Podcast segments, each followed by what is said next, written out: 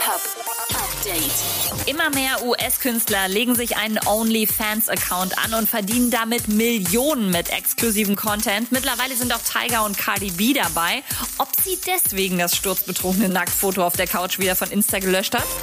Das Coachella Festival muss vermutlich nochmal verschoben werden. Erst von April 2020 auf Oktober, dann auf April 2021 und jetzt soll es wegen Corona doch erst im Oktober nächstes Jahr stattfinden. Die Infos kommen aus dem Umfeld des Festivalgründers persönlich, könnte also durchaus was dran sein. Und wusstet ihr schon, dass Rin jetzt seinen ersten Hit in Asien gelandet hat?